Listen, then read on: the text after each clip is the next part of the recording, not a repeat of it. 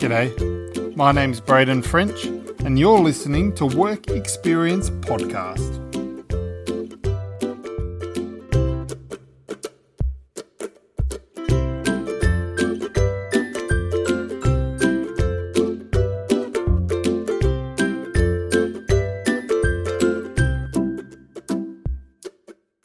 Hey everyone, Braden French here youth ministry coordinator for the Uniting Church in Vic your host, your friend, your guru, as it were.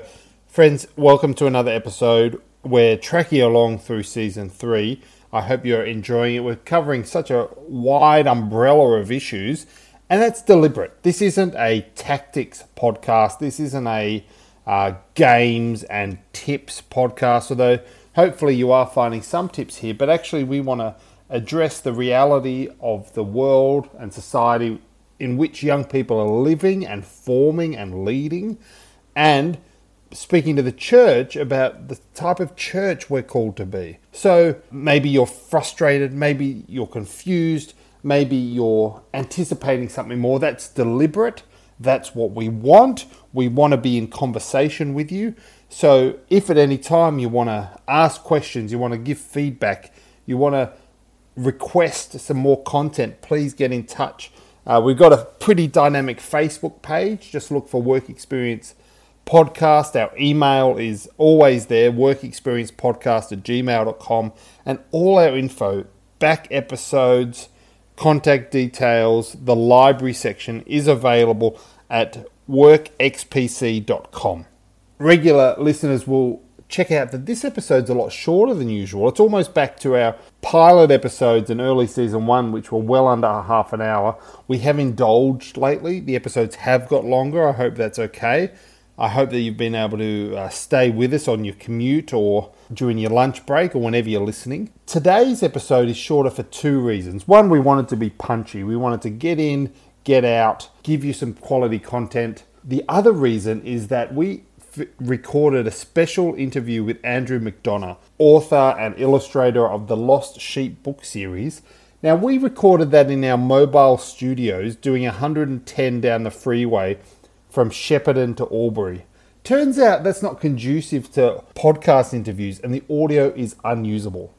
Andrew said some amazing things. I asked some pretty good questions, but overall, we couldn't use the content. So it is very late on a Tuesday night. I'm up here in our Albury studios and we've got no interview, no guest today. So it's just me. It's just me and you. We're hanging out for the next 15 minutes or so as we continue the conversation about young people and the church. I hope that's okay. Next week, we've got a bumper episode. We'll be back in the groove. Andrew will have returned to Adelaide, so we might have to line it up online uh, later if that's something you're interested in. Let us know. If you're familiar with the Lost Sheep material, Andrew's a great guy, a Baptist pastor, author, an artist. Yeah, he's got a great story to tell. And I do encourage you to check out lostsheep.com.au and see the resources available. They're not just kids' books, friends, they're uh, usable, applicable, challenging in all settings. Which is a nice segue, I think, to what one of the things I wanted to talk to you about today Andrews, one of his more popular books is probably Webster the Preacher Duck.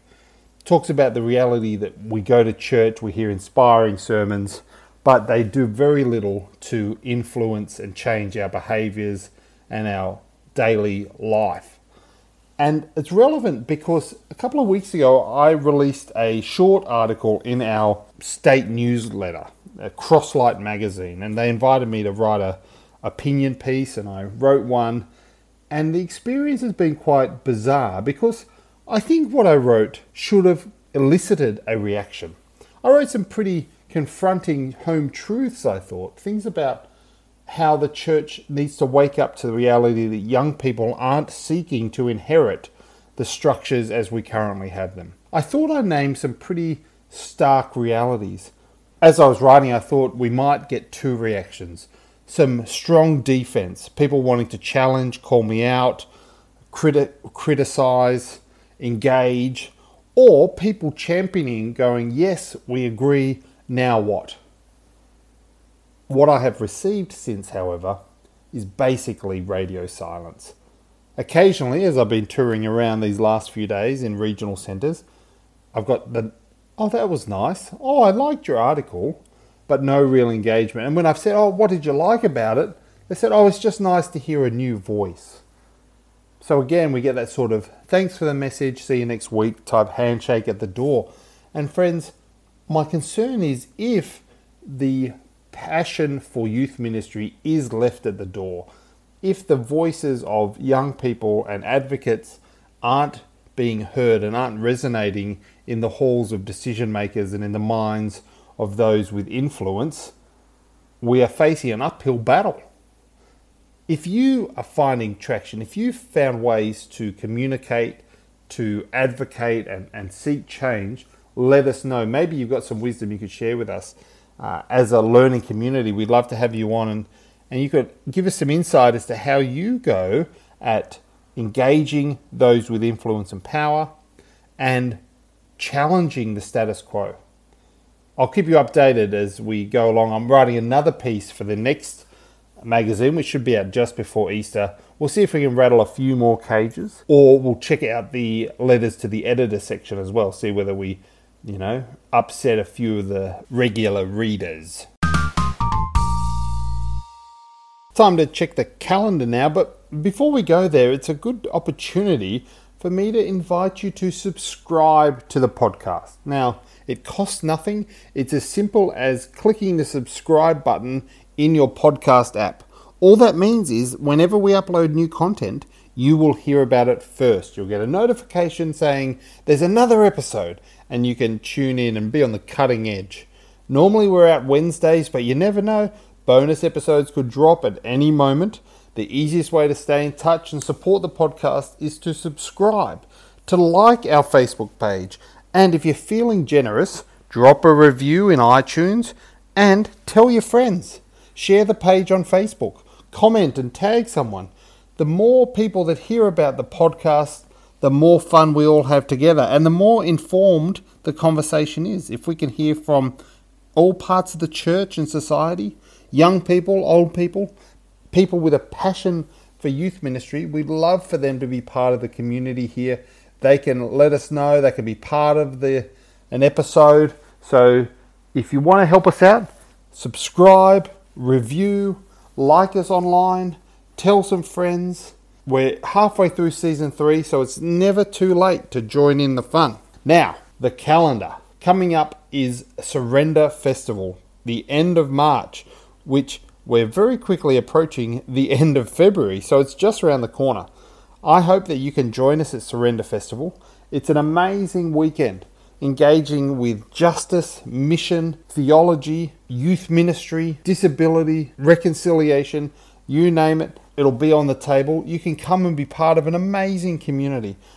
We are hosting a special event on the Friday night after the youth rally a special podcast live from Surrender, but we're also hosting a space with the Cornerstone community and we are cooking pizzas, friends. We are the pizza tent. So you can come and say g'day, get a feed, check out what's happening in the tent, make sure you say hello. But Woodfire Pizzas, delicious. The taste of surrender. All the information's at surrender.org.au or you can get in touch if you want to help us host the venue. We can get you volunteer tickets, save a few dollars if you pitch in, help out. We'd love for you to join the team. That's coming up at the end of March up in Belgrave Heights, north of Melbourne. We'd love for you to join us. There's other events coming up as we join with state youth games. We've got Sonder camps, summers camps, presbytery camps, you name it. We will be there and we'd love for you to tell us what's happening in your patch so we can add it to the calendar section so we can let people know whether they're in Victoria, around the country, even international events, you know, who knows? We might be heading over to Auckland in August. Now, if that happens, you will hear it first via this podcast. An international trip.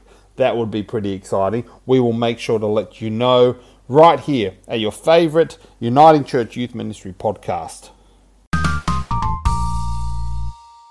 It's exciting to be back in the library. as you know, most weeks, and we attempt to do it every week, we turn to the resource library here in the studio and share with you a book or a resource that we found helpful in shaping our understanding of ministry with young people.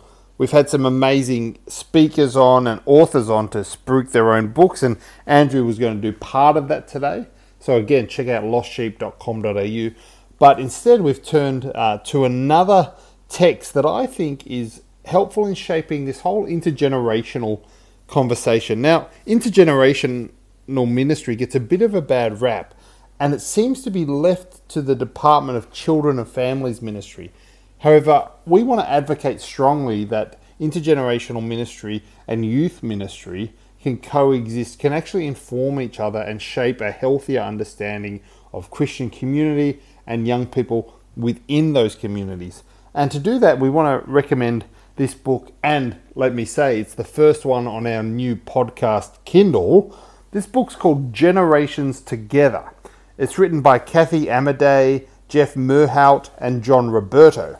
Now, some of the audience may be familiar with John Roberto. He's been out to Australia a number of times. He's a lovely Catholic scholar and academic from America. He's a big fan of Weebly websites. He discovered that anyone can now host and publish their own websites. Unfortunately, that doesn't mean everyone should. But let's not hold that against John and Kathy and Jim because in this text, Generations Together, they have offered an outline for communities to connect and serve and live intergenerationally. And what they've done is offer five understandings, five commitments, and I want to share them with you briefly. They are caring, praying, learning, celebrating, and serving faithfully as five core values to an intergenerational community. Now you hear those yeah, well, our church does those things. Fantastic, I hope it does. They're probably key to most churches. However, the authors here hold those five values and help you explore how you can do them intergenerationally. How caring for each other and your community can be an intergenerational activity. How learning and celebrating can be a chance to draw people together and equip them in mission and ministry w- alongside the other generations in their communities. I think it's a really exciting approach because it allows your entire church to find a way to develop and increase an intergenerational attitude. We know from stats from Australia and America and out of Europe the benefits of intergenerational relationships where people from different stages of life develop caring, respectful, mutual relationships. And Roberto's text here, along with Jim Merhaut and Kathy Amidei, provides some key creative, foundational values and approaches that any congregation can pick up, can share, and really commit to on their way towards becoming an intergenerational community, not just multi generational, where each group, age group, does their own thing and shares a building, but intentionally intergenerational, where we value each person, regardless of age, for their spiritual identity, their capacity to lead, and their experiences, and we create a way to share those together for the kingdom of God. So, Generations Together, our first book on our new podcast, Kindle, and we reckon you would enjoy it. Check it out, and more of John's work via Lifelong Faith Associates in the States. And just like that, we're into the final segment of today's podcast. I promised you a brief episode, and we have delivered a couple of you have suggested that you'd like us to start reopening the emails. That would be great. Unfortunately, if all I do is read out emails asking me when are we going to start reading emails again, that won't make for good content. So if you have any questions, comments, stories, ideas that you want to send in, we would love to share them. We'd love to act on them as well. We are the People's Podcast. We would love to hear from our listeners. Whether you've written in before or never decided to, now is the time. As you can see, we are desperate for content. We've just had a whole episode with your humble host. So let us know what you'd like.